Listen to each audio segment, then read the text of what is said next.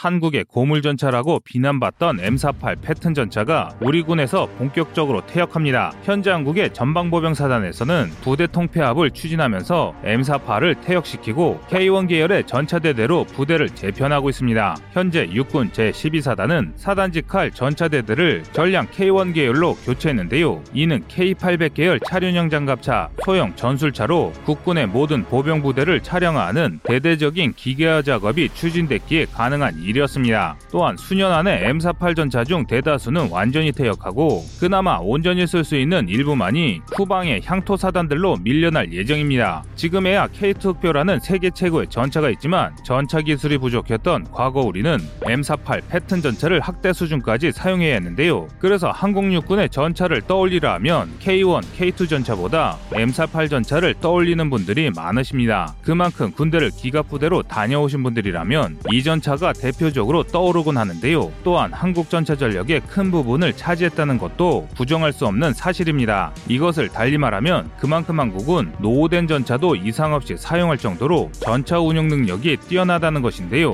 그런데 이런 능력뿐만 아니라 한국의 전차포 제작 기술력도 세계 정상급이라는 것을 아시는 분은 그리 많지 않습니다. 우리의 주력 전차에 대한 정보는 이미 많은 매체를 통해 알 수 있는데요. 하지만 한국의 전차포 개발에 대해서는 알려진 정보가 없습니다. 전차포 기술은 전차 운영에 막대한 영향을 끼칠 만큼 매우 중요합니다. 우리와 비슷한 시기에 M48 전차를 도입한 대만은 아직도 M48 전차를 핵심 주력으로 운영 중인데요. 반면 우리는 전체의 핵심 무장인 전차포를 국산에 있기에 다른 나라들과 달리 전체의 비약적인 발전이 가능했습니다. 또 얼마 전까지만 하더라도 일본에 비해 열세였던 한국의 전차 전력이 일본의 전차 기술을 넘어선 것도 한국이 자체 개발한 전차포의 역할이 큽니다. 그래서 준비했습니다.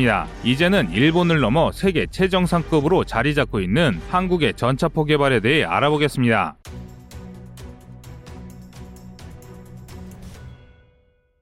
최근 대한민국의 무기들이 연달아 수출되며 연달아 대박을 터뜨리고 있습니다. 이는 국제 통계로도 증명되는데요. 2020년 기준으로 한국은 세계 9위의 무기 수출국이 됐습니다. 가난한 무기 수입국에서 세계가 인정하는 무기 수출 대국으로 발전한 것인데요. 그런데 이 엄청난 성과에도 불구하고 많은 국민들이 우리 군 관계자들을 비난하고 있습니다. 그 이유는 간단한데요. 바로 국군의 장비 노후화 때문입니다. 그 중에서도 날다 못해 썩어가고 있는 M48 전차는 퇴출 1순위로서 가장 많은 비판을 받아왔는데요. 하지만 M48 전차 개발 당시인 1950년에는 M48 전차는 1세대 주력 전차 MBT 중에서도 세계적인 베스트셀러였습니다. 대한민국은 이 전차를 1966년에 최초로 공유받았고 1978년부터 엔진 등을 교체한 M48 A3K와 M68 105mm 포로 업건한 M48 A5K 등으로 개량했는데요. 이를 통해 M48은 비록 구형 전차임에도 북한의 2세대급 주력 전차와 맞상대할 수 있게 됐습니다. 그러나 아무리 개량을 했다지만 1950년대 개발되고 1960년대 도입된 전차를 2020년대까지 쓰는 건 말이 안 됩니다.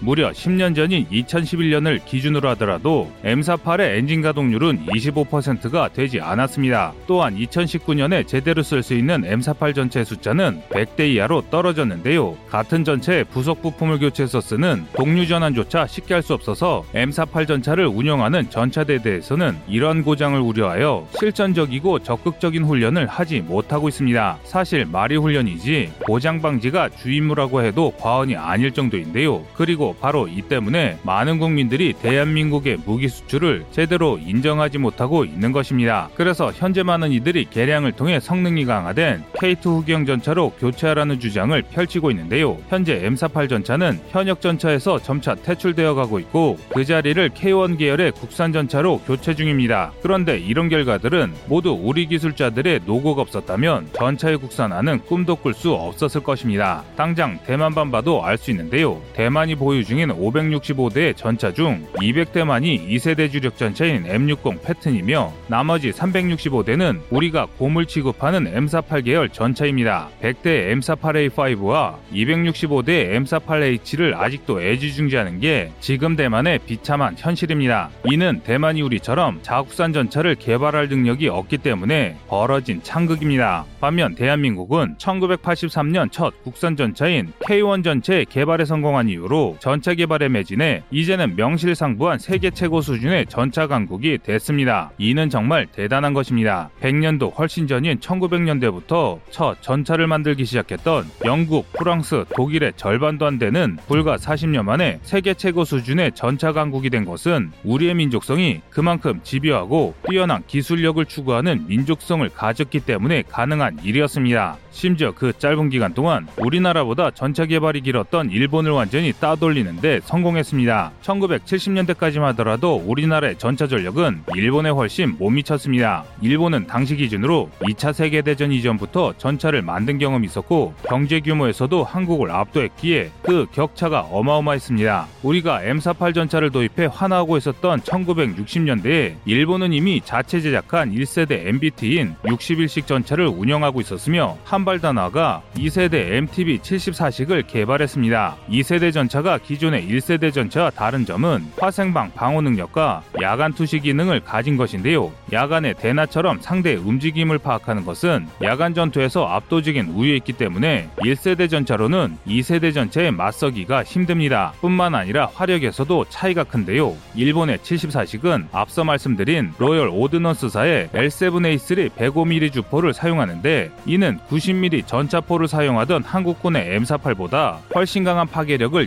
지니고 있었습니다. 로열 오드넌스사의 L7 주포는 영국의 명품 주포로 1세대 전차는 영국의 센츄리온과 미국의 M48 전차부터 시작하여 3에서 3.5세대 전차인 미국의 M1 에이브람스, 한국의 K1 전차에도 탑재됐습니다. 그만큼 긴 세월 동안 서구권 국가 전차들의 주력 대표로서 명성을 쌓았습니다. 과거 한국의 M48 전차로는 북한의 2세대급 전차들이나 일본의 74식을 상대할 방법이 도저히 보이지 않았습니다. 그래도 나름 노력은 했는데요. M48에 M68 105mm를 탑재한 M48A5K를 만든 것입니다. 뿐만 아니라 1976년부터 한국형 신형 전체 개발을 시작해 1983년 드디어 3세대 MBT인 K1 전차를 만들면서 일본과의 격차를 따라잡기 시작했습니다. 로열 오드넌스사로부터 라이선스를 받아 자체 생산한 KM68A1 105mm 포를 탑재해 일본 74식과 동급의 화력을 획득했습니다. 또 복합 장갑을 차용해 74식을 압도하는 방어력을 확보했는데요. 이 시점을 기점으로 한국 전차가 일본 전차를 따라잡기 시작합니다.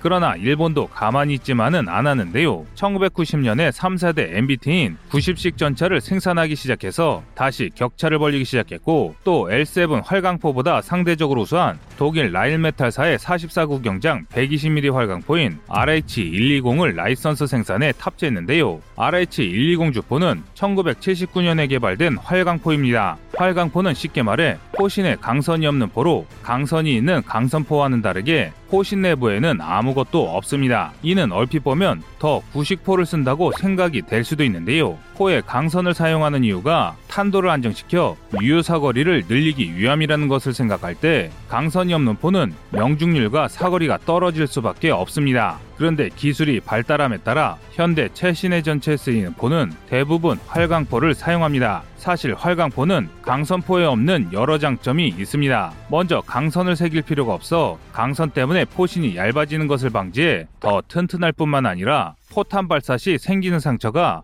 포신 내부에 생기지 않아서 내구성이 일반 강선포보다 훨씬 뛰어납니다. 또한 포의 강선이었기 때문에 제조 공정이 간단하고 생산 기간이 짧아집니다. 그렇다고 예전 강선포 대비 명중률이 낮지도 않습니다. 강선포의 가장 큰 문제점은 강선 마모에 의한 명중률 오차가 크다는 것인데요. 강선포는 오랜 기간 사용하면 강선이 점차 마모되기 시작하여 명중률에 큰 영향을 미치기 시작합니다. 이는 컴퓨터가 자동 계산하는 현재에도 마찬가지인데요. 그래서 강선포는 컴퓨터에서 사격 지연을 계산할 때 포신의 마모도라는 변수를 입력합니다. 반면 활강포는 이를 고려할 필요가 없으며 날개 안정 철갑탄이 등장하면서 사거리 어휘력이 오히려 크게 개선됐습니다. 이런 구조적 약점 때문에 포의 구경까지 크게 밀리는 한국의 K1으로는 일본의 90식 전체에 맞서는 게 쉽지 않았던 게 사실인데요. 그래서 K1보다 강한 차세대 전차를 개발해야 한다는 주장이 고개를 들기 시작했습니다. 하지만 국내 일각에서 일본과 대한민국이 싸울 것도 아니고 북한을 상대로는 K1을 떡을 치고도 남는데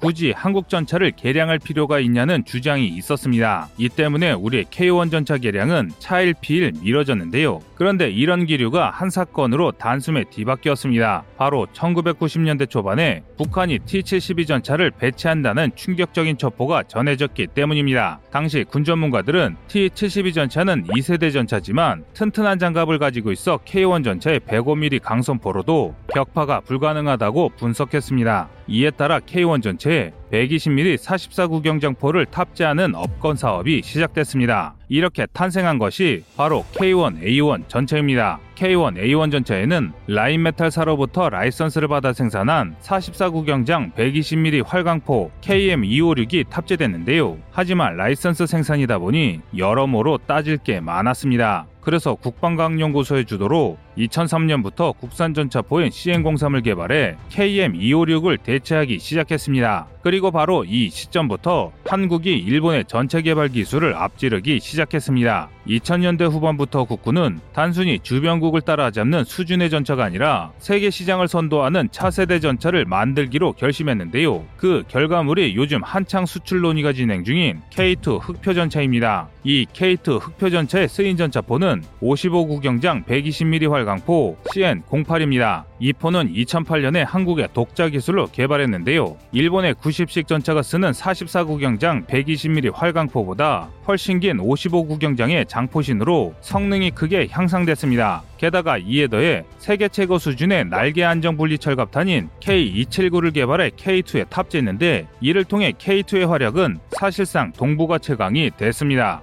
반면 일본은 한국의 전차 기술이 고도화되는 동안 이렇다 할 발전을 보이지 못했습니다. 일본의 최신형 주력 전차인 10식 전차는 아직도 독일 라인메탈사의 44구경장 120mm 포를 사용하고 있습니다. 그래서 일본은 RH120의 개량형인 L44의 성능이 K2의 CN08과 맞먹는다고 주장하고 있으나 이를 믿는 사람은 아무도 없습니다. 그런데 한국은 일본을 역전하는 것에 만족하지 않고 더 대단한 무기를 개발하기 시작했습니다. 전차 생산의 명가인 미국과 독일도 개발에 난항을 겪고 있는 차세대 전차포를 개발 중인데요. 현재 이 분야에서는 한국이 세계를 선도하고 있다고 해도 과언이 아닙니다. 그 포는 바로 전열 화학포입니다. 전열 화학포는 내관과 장액의 연소를 전기 에너지를 통해 제어하는 방식의 화포로 기존의 내관을 통해 화학 추진체만으로 탄약을 날려보내던 방식과 달리 격발하면 발생하는 화학 에너지와 전기 에너지를 같이 부여해서 복합적으로 탄체를 가속시키는 방식의 새로운 전차포입니다.